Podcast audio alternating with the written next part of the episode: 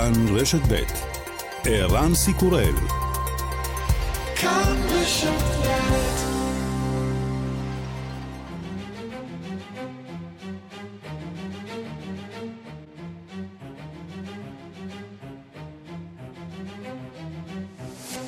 השעה הבינלאומית 9 באוגוסט 2022 והיום בעולם. הבולשת בארצות הברית פשטה על אחוזתו של הנשיא לשעבר דונלד טראמפ במטרה לשים ידיה על מסמכים שלקח הנשיא לשעבר מן הבית הלבן והיו צריכים לעבור גניזה ממשלתית.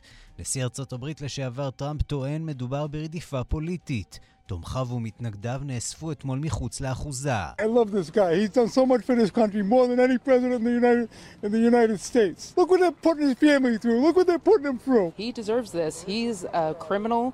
He has done nothing but negativity for our country. And we came here to celebrate. He's not a, above the law. Any prior investigations were witch hunts. And I believe that this will also be a witch hunt. אני אוהב את הבחור הזה שעשה למען ארצות הברית יותר מכל נשיא אחר. תראו מה הם עושים לו, אומר אזרח אחד. זה מגיע לו, הוא פושע אמיתי, אומרת אחרת. הוא לא עשה דבר מלבד להפיץ שליליות במדינה שלנו. באנו לחגוג כאן. הוא לא מעל החוק, אומר מפגין אחר. כל החקירות הקודמות נגד הנשיא היו צד מכשפות, אומר אחד אחר, ואני מאמין שכך יהיה גם הפעם.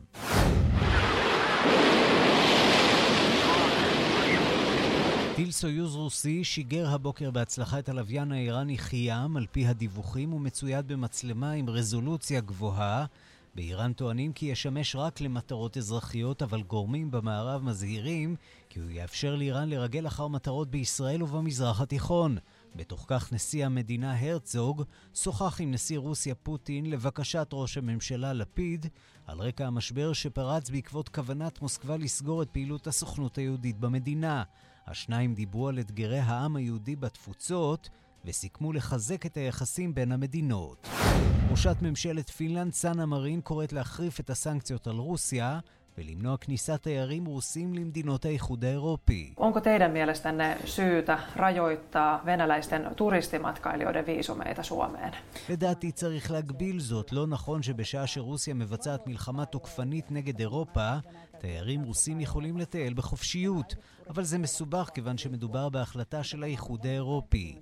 ברור שרוסים משתמשים בפינלנד כתחנת מעבר יבשתית במטרה לטוס ממנה למקומות אחרים. דרמה במכרה פחם בצפון מקסיקו, כבר חמישה ימים שעשרה קוראים לכודים לאחר קריסה. הרשויות פועלות, אך לפי שעה ללא הצלחה, הנשיא אנדרס מנואל לופז אוברדור מבטיח לפעול.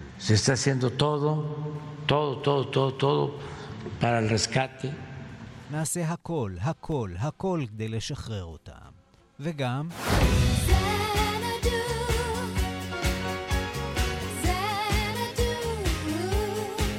כך היה, יגאל רביד ייפרד כאן פרידה מוקדמת מדי מהזמרת אוליביה ניוטון ג'ון, בין היתר כוכבת גריז, שהלכה לעולמה ממחלת הסרטן והיא בת 73.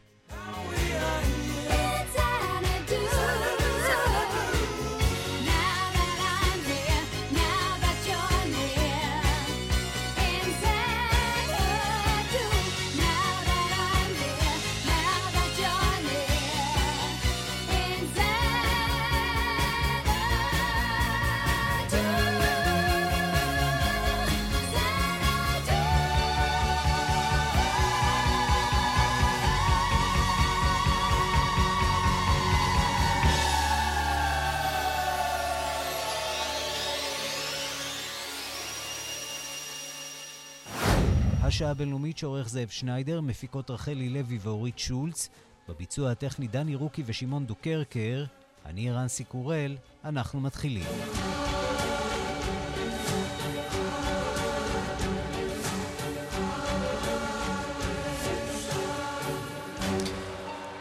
שלום רב לכם ושלום אה, לעמית כהן שמעבר לזכוכית. סוכני ה-FBI פשטו הלילה על מר הלאגו, אחוזתו של הנשיא לשעבר דונלד טראמפ. שם הם חיפשו אחר מסמכים שטראמפ לקח אה, שלא כחוק לכאורה מהבית הלבן. מדובר בפעם הראשונה בהיסטוריה האמריקנית שבה נערך חיפוש בצו בית משפט בביתו של נשיא לשעבר, והרפובליקנים טוענים זהו צד מכשפות פוליטי. שלום לכתבנו בוושינגטון נתן גוטמן. שלום ערן. כמה זה היה הכרחי הדבר הזה, וכל זה אה, נאמר שלושה חודשים וקצת לפני בחירות אה, האמצע, באופן שעל פניו נראה כמו ניסיון להשפיע על הבחירות עצמן? כן, טוב, קודם כל נזכיר, דונלד טראמפ כמובן לא מתמודד בבחירות האמצע, אולי הוא יחליט יום אחד להתמודד בבחירות לנשיאות. התומכים שלו כמובן, כמובן אומרים מיד שזה הכל אה, פוליטי, ולכן השאלה המאוד טובה הזאת, כמה זה הכרחי, באמת תלויה באוויר. ה-FBI, משרד המשפטים, לא הוציאו עדיין איזושהי הודעה מסודרת בנושא הזה, ספק אם הם יעשו את זה, אבל מה שאנחנו יודעים זה שהם פעלו מתוקף צו בית משפט. כלומר, זה לא שראש ה-FBI, אגב, מינוי של דונלד טראמפ, או שר המשפטים, אה, אה, התובע הכללי כמובן, אה, החליטו על דעת עצמם לעשות את זה, הבית הלבן קיבל דיווח לאחר מעשה, הנשיא לא עודכן בבקשה הזאת, כך שהניסיון להציג את זה כרדיפה פוליטית הוא אולי קצת מתיחה של המציאות, אבל האם באמת חייבים לפשוט על ביתו של הנשיא לשעבר? נזכיר, זה צעד חסר תקדים בהיסטוריה האמריקנית כדי אה, למצוא את המסמכים האלה? לא ברור. מומחים משפטיים אומרים, תראו, זו עבירה מאוד משמעותית. אה, אה, לקיחת מסמכים, בעיקר אם יש שם מסמכים אה, מסווגים כפי שיש לפי הטענות אה, מהבית הלבן, אה, היא עבירה משמעותית על החוק האמריקני, אולי אפילו עבירה שעלולה להוביל לעונשי מאסר ולקנסות אם אה, טראמפ יועמד לדין על כך, ומעבר לכך זה לא שזה בא בהפתעה, הוא um, כבר שנתיים שמתנהל איתו משא ומתן בעניין הזה. התבקש להחזיר, נכון? הוא התבקש להחזיר, הוא לקח את אותם 15 ארגזים עם מסמכים מהבית הלבן בניגוד לחוק האמריקני. מה שכמובן מעורר את השאלה, האם מדובר רק במסמכים שאסור היה לו להוציא, או מסמכים שיש בהם אה, משום אה, להרשיע אה, אותו או מי ממקורביו בעבירות כאלה ואחרות? ואת זה אנחנו לא יודעים. אין לאף אחד מושג מה יש בתוך המסמכים האלה. אנחנו כן יודעים שהיה שם כנראה אה, נסיבות מספיק טובות כדי לשכנע שופט לתת אה, צו אה, חיפוש לביתו של הנשיא לשעבר. המסמכים נתפסו לפי הדיווחים שיצאו, הסוכנים שהיו שם שעות ארוכות במר הלאגו ואפילו נכנסו לכספת, פרצו לכספת הפרטית של דונלד טראמפ, עברו בקפידה על המסמכים כדי לשים לב שהם לוקחים רק את מה שנמצא בתיאור של הצו של בית המשפט, לא דברים אה, אה, אחרים, לא התכתבויות שניתן היה להשאיר אה, לנשיא ואינן קשורות לחקירה הזאת. אנחנו כמובן נצטרך להמתין לראות מה השלב הבא מבחינת משרד המשפטים, אבל מבחינה פוליטית זה כמובן פצצה אטומית בתוך uh, um, המצב הנפיץ ממילא, כאשר דונלד טראמפ נמצא תחת טבעת חקירות שהולכת וסוגרת עליו גם במישור הפלילי וגם בחקירה של הקונגרס לגבי ההסתערות על הקפיטול. וזאת אחת השאלות, את... האם למשל יש מסמכים שעוסקים אה, בשעות האלה שקדמו אה, לפלישה לקפיטול, או לשעות בדיוק אחרי הפלישה הזאת, שבהן ההתנהלות של טראמפ מאוד שנויה במחלוקת. יכול להיות, כאמור אנחנו לא יודעים את זה, אבל ממה שאנחנו כן יודעים, הבקשה הזאת לבית המשפט נעשתה על בסיס אה, החשד לעבירה על חוקי הארכיון האמריקנים, החוקים שמחייבים את הנשיא להעביר את כל המסמכים שלו לארכיון ואוסרים עליו לקחת אה, מסמכים מהבית הלבן, היא לא נעשתה בהקשר של חקירת הקונגרס או של חקירת משרד המשפטים בנוגע לאירועי השישה בינואר. מבחינת התומכים של דונלד טראמפ אגב, זה עזר לנשיא להגיע למקום שהוא לא היה, לנשיא לשעבר להגיע למקום שהוא לא היה בו כבר הרבה זמן. הוא מקבל תמיכה מכל אגפי המפלגה הרפובליקנית, כולם, כל האנשים שכבר קצת ככה החלו להפנות לו עורף אולי, פתאום מתגייסים ואומרים תראו, מדובר ברדיפה פוליטית. וגם הקהל, קהל התומכים שיצא אתמול בלילה למבואות אה, מר הלאגו בדרום פלורידה, גם הוא בא לשם כדי להביע את התסכול שלו ואת התמיכה שלו בנשיא. בואו נשמע את אחד התומכים.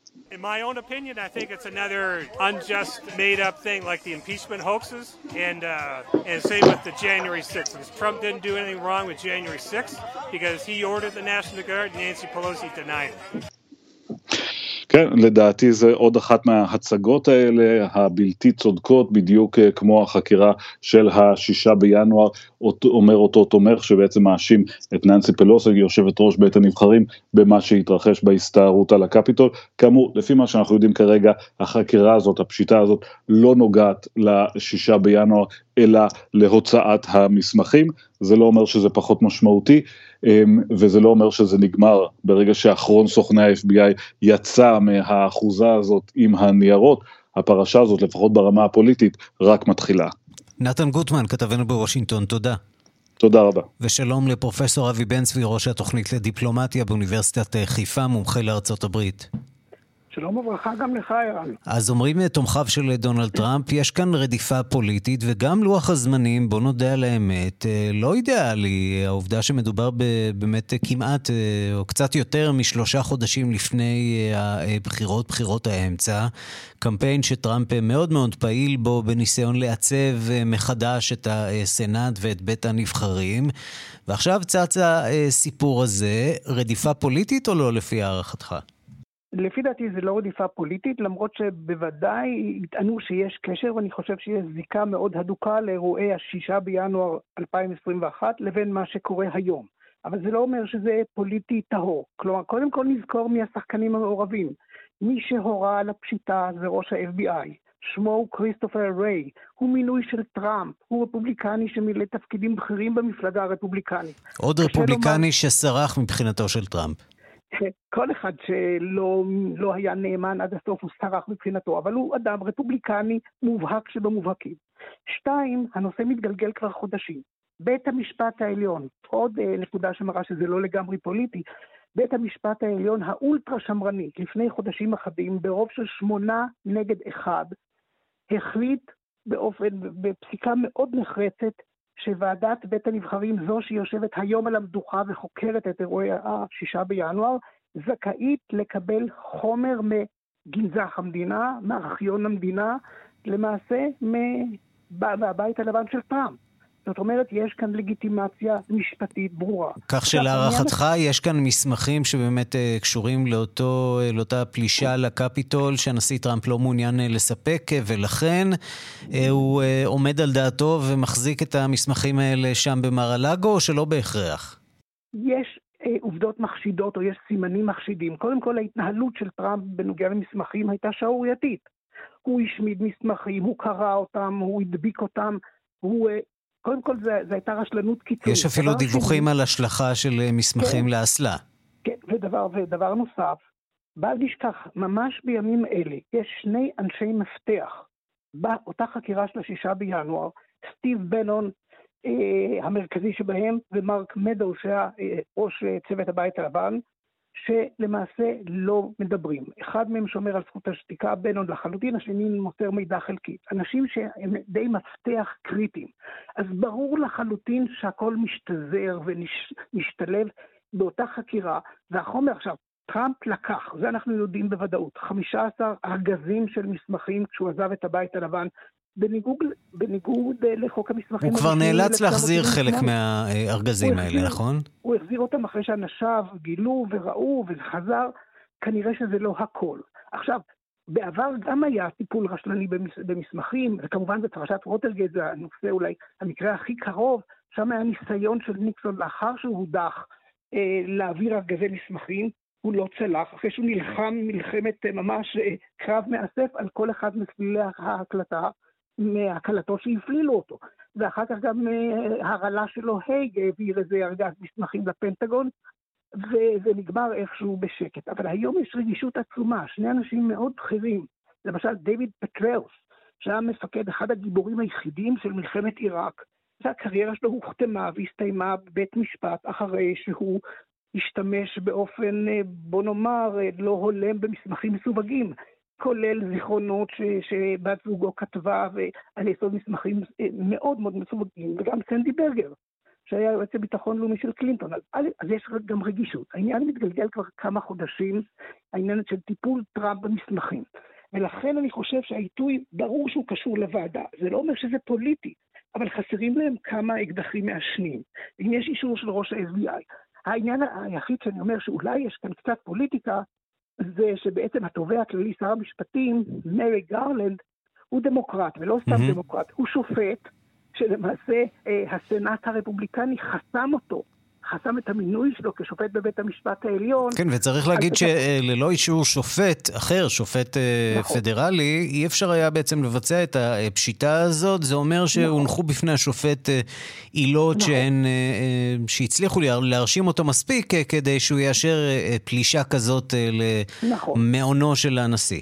וגם ראש ה-FBI, וגם ראש ה-FBI, אני משוכנע שזה לא היה פקיד זוטר, אלא ראש ה-FBI, אישר, סימן את אביו, וזה הלך לשופט. זאת אומרת, יכול להיות שיש שם מסמכים מסווגים על מה שאירע באותו יום, באותו מר ונמהר, שהנשיא היה מעורב באופן ישיר דרך כמה מיועציו. באותה פשיטה הסתערות על מתחם הקפיטול, אז אני חושב שזה קשור. וכמובן, העיתוי הוא כמובן ערב ההודעה שהייתה צפויה על ריצתו של טראמפ למועמדות מחודשת לבית הלבן, אז הכל קשור בפוליטיקה, אבל אני לא תגיד, לא יכול להיות שהסיפור הזה דווקא משרת את טראמפ, אנחנו מכירים את זה גם uh, מאצלנו כאן, את uh, uh, עמדת הקורבן לצורך העניין בפנייה לקהלים מסוימים. כן, אולי כן. זה עוזר לו, אתה יודע מה, אבל בוא, נשמע דברים שאומר לפני שעה קלה סטיב בנון, מי שהיה יועצו כן. של הנשיא טראמפ, הנה. and recommit Jim Jordan full investigation. I think cutting off appropriations to the FBI to get to the bottom of this. Okay, this this is this is going to continue on. The FBI right now is the Gestapo. The FBI is the Gestapo, whether it's out in Colorado, putting a gold star mother like Tina Peters in, in, in chains. משפטים קשים, הוא אומר ה-FBI הוא הגסטאפו, לא פחות. די, די, אמירה די, מדהימה שערכו לנו כאן ממש בעיצומו של השידור עכשיו. לא שמענו את זה לפני שיחתנו וזה די מדהים, אני חייב להודות. אני הזכרתי, מעניין שנזכרתי פעמיים את סטיב בנון, שהוא היה באמת, הייתי אומר, שומר החומה והמגדל, אולי הקיצוני ביותר מבחינה אידיאולוגית, שמסרב להעיד, והיום יצא ספר חדש, היום, ממש בשעות האלה בארצות הברית, שאפרופו גסטאפו, שמזכיר בין היתר שטראמפ אה, דרש מקציניו להתנהג כמו אה, הקצינים הבכירים ביותר אה, אצל, אצל היטלר, יודל וקייטל, אני לא יודע אם הוא הזכיר אותם בשמות, של נאמנות אישית מוחלטת. זאת אומרת, האזכור הנורא הזה, המפלצתי הזה, של גרמניה הנאצית כבר למעשה נעשה, לפי, לפחות לפי הספר הזה, שטראמפ ביקש ציות טוטאלי ומוחלט. עכשיו, הגסטאפו זה רק מראה מה האגף אה, של הקיצוני ביותר במחנה הקרוב שלו חושב, וזו עובדה שהוא סירב להעיד, והיום הוא עומד למשפט על ביזיון, אה, ביזיון בעצם צו של בית משפט.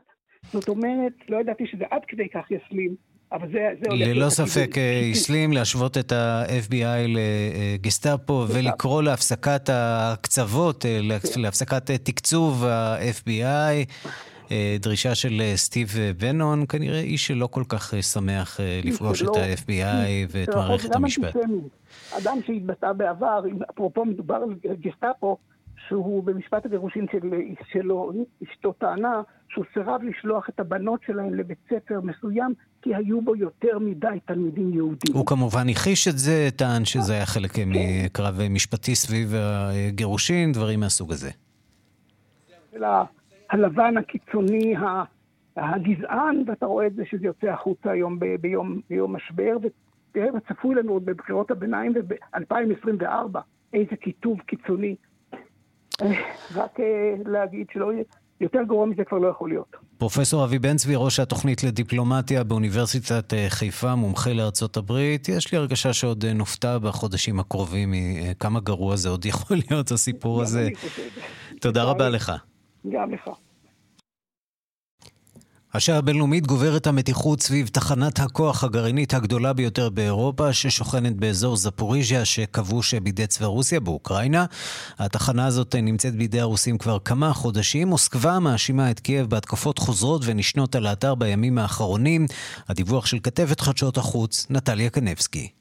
הצד האוקראיני דוחה את ההאשמות של מוסקבה על הסף וטוען שאלה הכוחות הרוסיים שמפגיזים את אתר התחנה. Активно інформуємо світ про російський ядерний шантаж, про обстріли і мінування об'єктів Запорізької АЕС.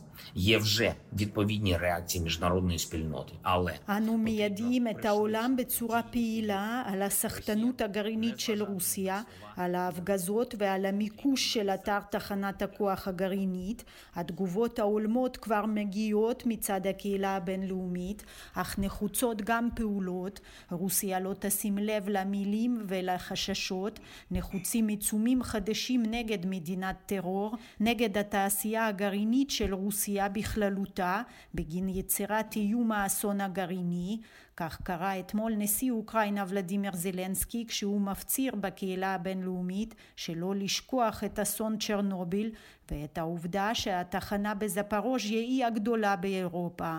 הבוקר נודע שבאוקראינה נעצרו שני אנשים שלפי המידע של קייב תכננו לרצוח את שר ההגנה ואת ראש הביון הצבאי האוקראיני בהזמנת הקרמלין, כך לפי כלי התקשורת האוקראיניים. ארצות הברית הודיעה אתמול על חבילה נוספת של סיוע צבאי לאוקראינה. מאז תחילת המלחמה מדובר בחבילת הסיוע הגדולה ביותר. President Biden directed the 18th drawdown of an additional $1 billion in weapons and equipment from the Department of Defense inventories. This is the largest single drawdown of U.S. arms and equipment utilizing this authority to date. הנשיא ביידן הורה על הוצאה מספר 18 של כמיליארד דולר נוספים בנשק וציוד מתוך מאגרי משרד ההגנה מדובר בהוצאה החד פעמית הגדולה ביותר בנשק וציוד מתוך המאגרים האמריקניים. החבילה תספק כמות משמעותית של תחמושת נשק וציוד שבהם העם האוקראיני משתמש ביעילות להגנת המדינה שלו, כך הודיע בתדרוך לתקשורת סגן שר ההגנה של ארצות הברית קולין קול. הוא ציין שהחבילה כוללת מרכיבים למערכות הטילים היימרס, תחמושת ארטילרית, מרגמות ועוד. ב-CNN מדווחים היום בציטוט מקור בכיר במשרד ההגנה האמריקני שחבילת הסיוע תכלול גם את הטילים המתקדמים נגד מערכות המכ"ם הרוסיים רוסיה מצידה הודיעה לארצות הברית על הפסקה זמנית של פעולות הפיקוח על הנשק הגרעיני האסטרטגי שלה בידי המפקחים האמריקניים. הפיקוח מתבצע במסגרת האמנה המשותפת New Start שנכנסה לתוקף ב-2011. מוסקבה טענה שהפסקת הפיקוח היא תוצאה של העיצומים האמריקניים נגד רוסיה. ובמוסקבה הרשיע אתמול בית המשפט בפעם השנייה את העורכת לשעבר של ערוץ הטלוויזיה הראשון, מריה אפסניקова, על הפרסום בפייסבוק בגנות המלחמה, ודן אותה לשלם קנס נוסף של 40 אלף רובל, כ-650 דולר. Все это было настолько абсурдно. Мы три часа ждали постановления суда, и в конечном итоге, видимо, они принимали какое-то решение там наверху. Потом выскочил судья, не поднимая глаз, просто-напросто... הכל היה אבסורדי לגמרי. חיכינו שלוש שעות להחלטת בית המשפט. בסוף הם כנראה קיבלו החלטה כלשהי ברמה הגבוהה ביותר. השופט מיהר להודיע בלי להרים את העיניים, אבסניקבה נמצאה אשמה וחייבת לשלם קנס, והוא ברח בלי להסביר את מהות אשמתי, כך סיכמה את מה שהתרחש בבית המשפט במוסקבה העיתונאית היחידה בטלוויזיה הממלכתית של רוסיה שהיה לה אומץ במרס השנה להפגין נגד המלחמה בצורה פומבית בעת שידור חי של יומן החדשות. שבוע מאז ביקורה של ננסי פלוסי בטיוואן והמתיחות לא שוככת שם במיצרים. בטאיפיי טוענים כי התרגולים הצבאיים של סין הן חזרות של בייג'ין לפלישה, ובעוד בייג'ין ממשיכה באימונים, גם בטיוואן מודיעים היום על פתיחת תרגיל צבאי שיכלול שימוש באש חיה. שלום לכתב תחום החוץ בן יניב. כן, שלום ערן. זה לא נרגע. זה לא נרגע בכלל, ולטענת טיוואן, סין עשתה שימוש בתרגוליה הצבאיים בשבוע שעבר כדי להתכונן לפלישתה אל טיוואן. הביקור של פלוסי היה רק תירוץ, כך טוען היום שר החוץ של ממשלת האי, כך הוא נשמע. China has used the drills in its military playbook to prepare for the invasion of Taiwan. It is conducting large-scale military exercises and missile launches as well as cyber attacks כן, אז השר ג'וזף וו נשא את הדברים היום בפני כלי תקשורת אה, בינלאומיים, זאת בעוד אה, בייג'ינג, ערן, ממשיכה בתרגוליה הצבאיים רחבי ההיקף שלה במיצרי טיוואן, שבין היתר כוללים שימוש בירי חי, שיגור טילים, חדירה חוזרת ונשנית של כלי טיס וספינות, משחתות של הצבא הסיני למרחב האווירי והימי של האי טיוואן, וגם כמובן מתקפות סייבר שראינו עוד ב... בוא נגיד ככה, בשעות שהובילו לקראת אה, ביקורה של אנסי פלוסי בשבוע שעבר. הניסיון המתמשך של סין להפחיד את טיוואן, אומר שר החוץ של האי, לא מפחיד ולא יפחיד אותנו. אי אפשר לדכא את ערכי החופש והדמוקרטיה שלנו, כך הוא אומר הבוקר, ובתוך כך, היום בטיוואן משיבים אש סוג של, ומודיעים גם הם על עריכת תרגולים צבאיים, שבוע וקצת אחרי שנעלו שלושה ימים של תרגולים כאלה לפני הביקור של פלוסי, כשכל העניינים התחילו. אה, הפעם, כמו סין, החיילים של טיוואן יעשו גם הם שימוש באש חיה כחלק מהתרגולים. כמובן, כמובן הצבא של טיוואן לא דומה אפילו בגודל וביכולות לאלו של סין, אבל הם מנסים להפגין את המעט שרירים שיש להם גם עכשיו, והחשש הטיוואני כעת הוא מחסימת נמליה של, אה, מחסימת אה, נמליה של אה, טיוואן, או שיבוש התעופה האווירית שלה, דבר שישפיע באופן ישיר על סחר יצוא הצ'יפים לרכבים, כמובן דבר שישליך על כלכלת העולם המתוסבכת גם כך. וגם על כלכלת סין צריך להודות, שקשורה אה, עמוק לכלכלה הטיוואנית. הטיוואנית. בן יניב, אה, כתב תחום החוץ, תודה. תודה, ערן.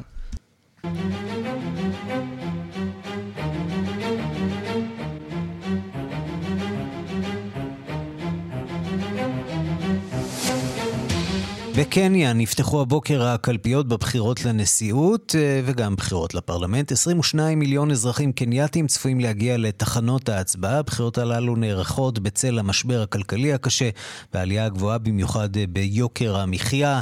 הדיווח של עורכת ענייני אפריקה, רינה בסיסט. אזרחי קניה יבחרו היום יורש לנשיא היוצא שלהם אורו קנייתה.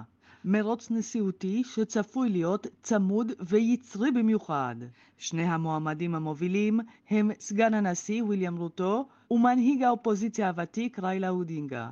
סגן הנשיא רוטו הוא דמות מורכבת. בשנת 2013 פתח בית הדין הבינלאומי בהאג בחקירה נגדו ונגד הנשיא קנייתה בחשד לפשעים נגד האנושות. העילה הייתה מעורבותם לכאורה בעימותים האלימים שפרצו ב-2007 לאחר הבחירות. 1,100 בני אדם נהרגו בעימותים הללו. לאחר שלוש שנים הופסקה החקירה. בית הדין העריך שלא ניתן להשיג ראיות מוצקות או עדים שיסכימו להעיד נגד רוטו וקנייתה. מאז רוטו המציא את עצמו מחדש, ומיתג את עצמו כמגינם של העניים. The Hustler הם קוראים לו. Since 2013, President Uhuru Kenyatta and I took the country on a path of reconciliation, of working together, and we made a commitment to this country מאז 2013, הנשיא אורו קנייטה ואנוכי לקחנו את המדינה אל דרך הפיוס, אל עבודה ביחד.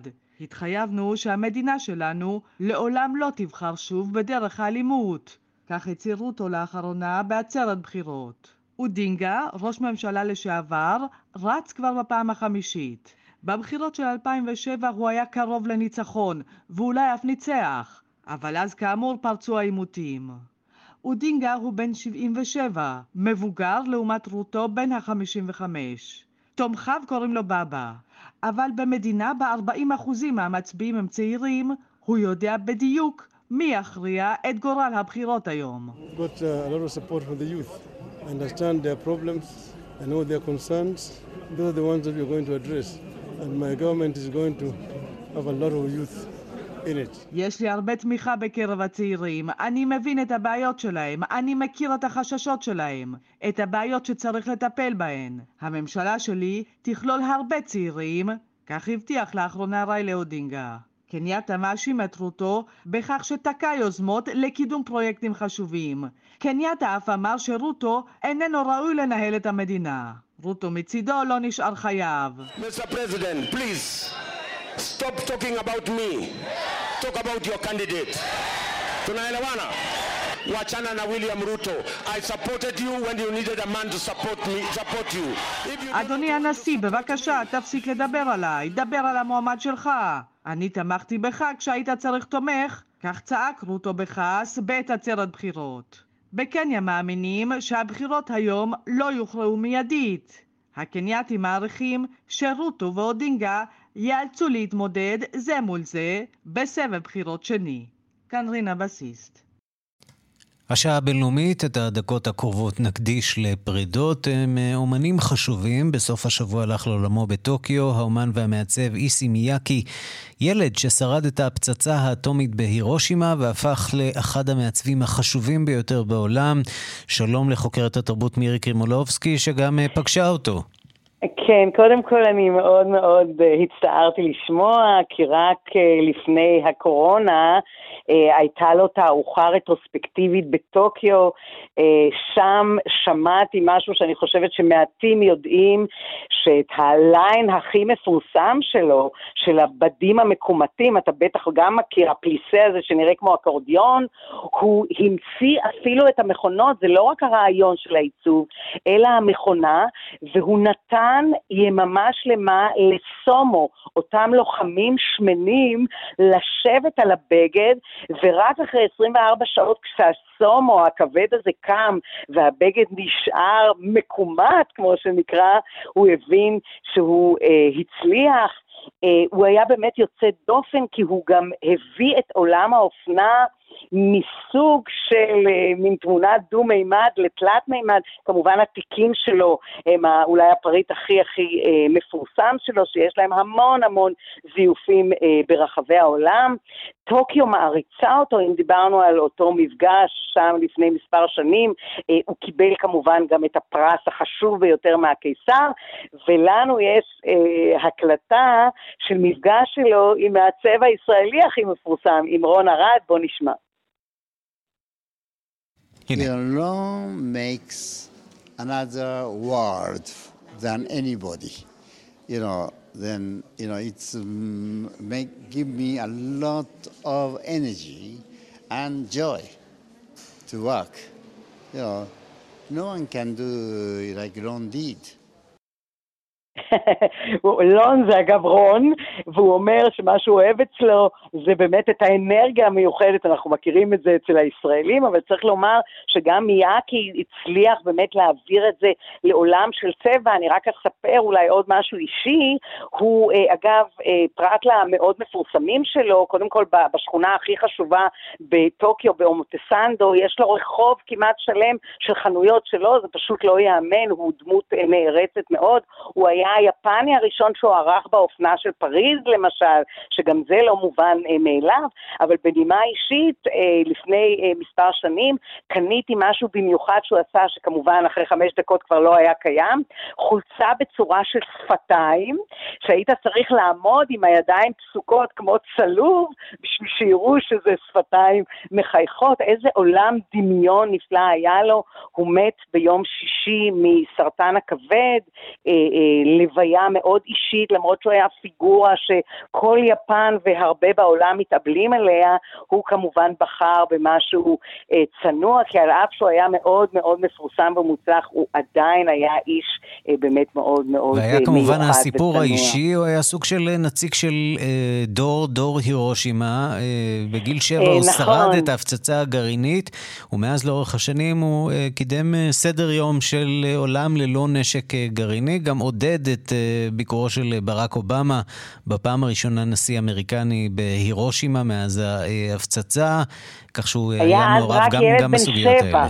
כן, היה ילד בן שבע והיה סמל לשארית שהנה כמה הוא הצליח, אבל הוא לא רצה שיזכרו אותו רק כילד בן שבע ששרד את הירושימה והפך למפורסם, אבל באמת הסיפור הזה גם היה באחת הסדרות שהוא, שהוא עיצב, וזה הלך איתו כמובן לאורך כל חייו הסיפור החשוב הזה. חוקרת התרבות אה, מירי קרימולובסקי על איסי מיאקי, האומן והמעצב שהלך אה, לעולמו בסוף השבוע. תודה רבה לך על הדברים.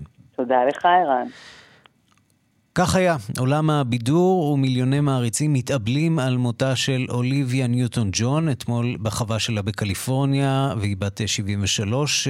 עבור רבים היא מוכרת ותיזכר בזכות תפקידה האיקוני בסרט גריז, אבל היה שם הרבה יותר מזה. יגאל רביד, כתבנו בלוס אנג'לס, שגדל עליה וגם שידר במשך שנים את שיריה, נפרד מאוליביה ניוטון ג'ון.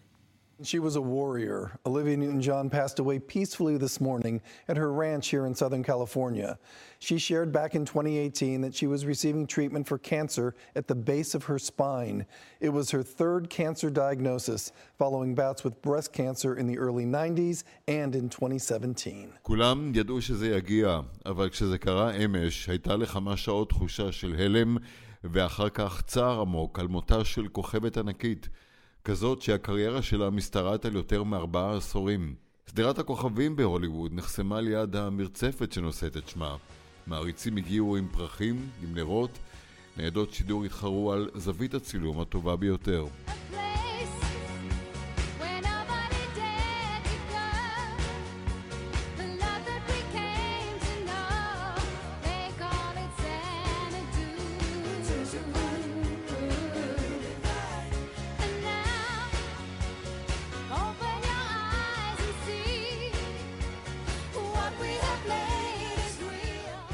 אוליביה ניוטון ג'ון ניהלה בחוכמה ובכישרון גדולים את הקריירה שלה שלא תמיד ידעה הצלחות. הייתה שם גם המון אינטליגנציה רגשית שעשתה אותה הסוויט-הארט של בריטניה מולדתה ושל אוסטרליה, הארץ שבה גדלה ושממנה פרצה לעולם.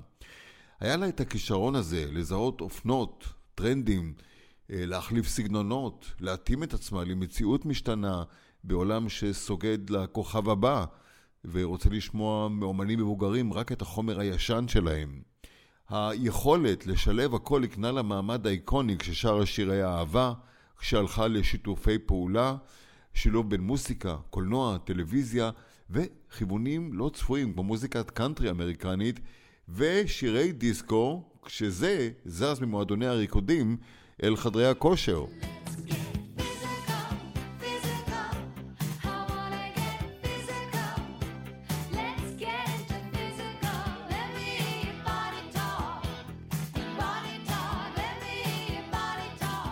אבל הרגע הזה של מגע הקסם קורה ב-1978 כשהיא מקבלת את תפקיד סנדי, צעירה מתבגרת ומאוהבת בדני, ג'ון טרבולטה, במחזמר נוסטלגי שבכלל מתרחש בשנות החמישים כביכול. לכן הצליח לנגוע בהמוני אנשים בכל הגילאים שהתחברו בעיקר לשירים ולריקודים מיום שגריז יצא לעולם ועד היום הזה.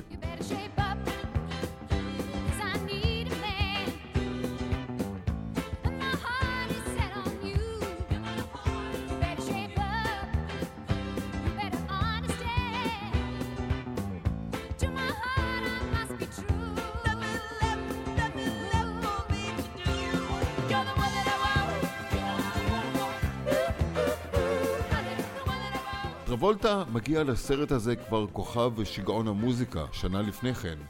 אוליביה ניוטון ג'ון היא ההפתעה, היא מדהימה את העולם כולו, ועושה את הסרט הזה, ממש כמו שג'ודי גרלנד עשתה את הקוסם מארץ עוץ, וג'ולי אנדרוס את צלילי המוסיקה. בזכות שניהם, הכימיה, הכישרון והקסם כמובן, גריז משמש גם השראה לתעשיית הבידור בעולם כולו, כולל סדרת סרטי אסקימו לימון אצלנו. את ההצלחה של גריז לא הצליחו לשחזר, אבל אף אחד גם לא הצליח לעצור.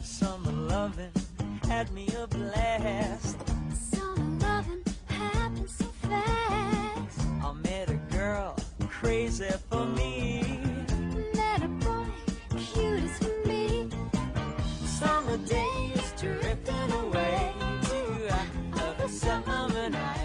אוליביה ניוטון ג'ון ידעה משברים בחייה האישיים, אובדן, מערכות יחסים, אבל היא לנצח תיזכר בזכות המאבק ההירואי שלה, אין מילה אחרת, במחלת הסרטן שאיתה התמודדה אה, לאורך 30 שנה.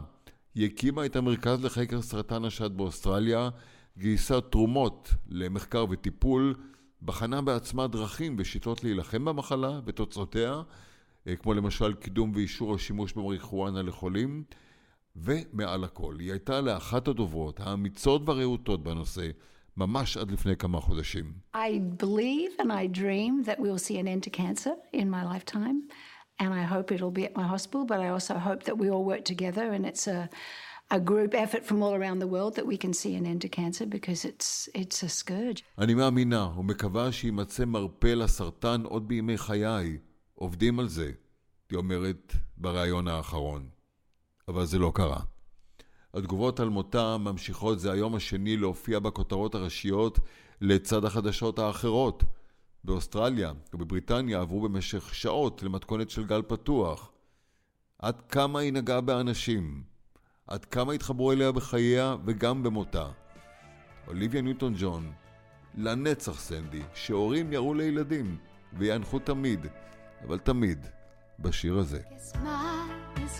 first heartbroken. My eyes are not the first to cry. I'm not the first to know. There's just no getting over you.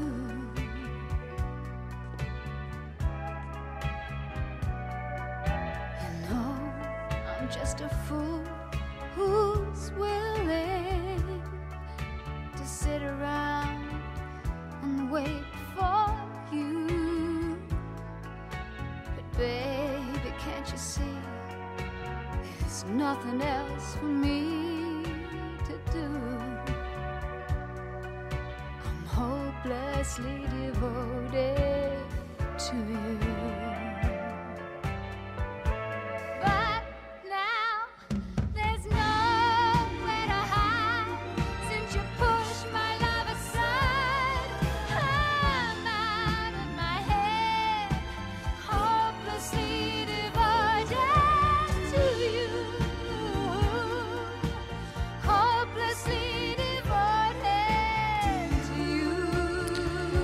ושותפה הקולנועי ג'ון טרבולטה נפרד ממנה במילים האלה. אוליביה היקרה שלי, הפכת את החיים של כולנו לטובים הרבה יותר, ההשפעה שלך הייתה מדהימה. אני אוהב אותך כל כך, אנחנו נראה אותך אה, בהמשך הדרך כשנהיה כולנו שוב יחד. שלך מהרגע שראיתי אותך ולתמיד, דני שלך, ג'ון שלך. ועם הצלילים האלה של אוליביה ניוטון ג'ון אנחנו חותמים עוד מהדורה של השעה הבינלאומית שערך זאב שניידר, המפיקה אורית שולץ אה, ועמית כהן, הטכנאים דני רוקי ושמעון דוקרקר, אני רנסי קורל. רגעי קסם עם גדי לבנה, מיד אחרינו אנחנו נפגשים שוב מחר בשתיים בצהריים. חפשו אותי בטוויטר, ערן סיקורל. להתראות.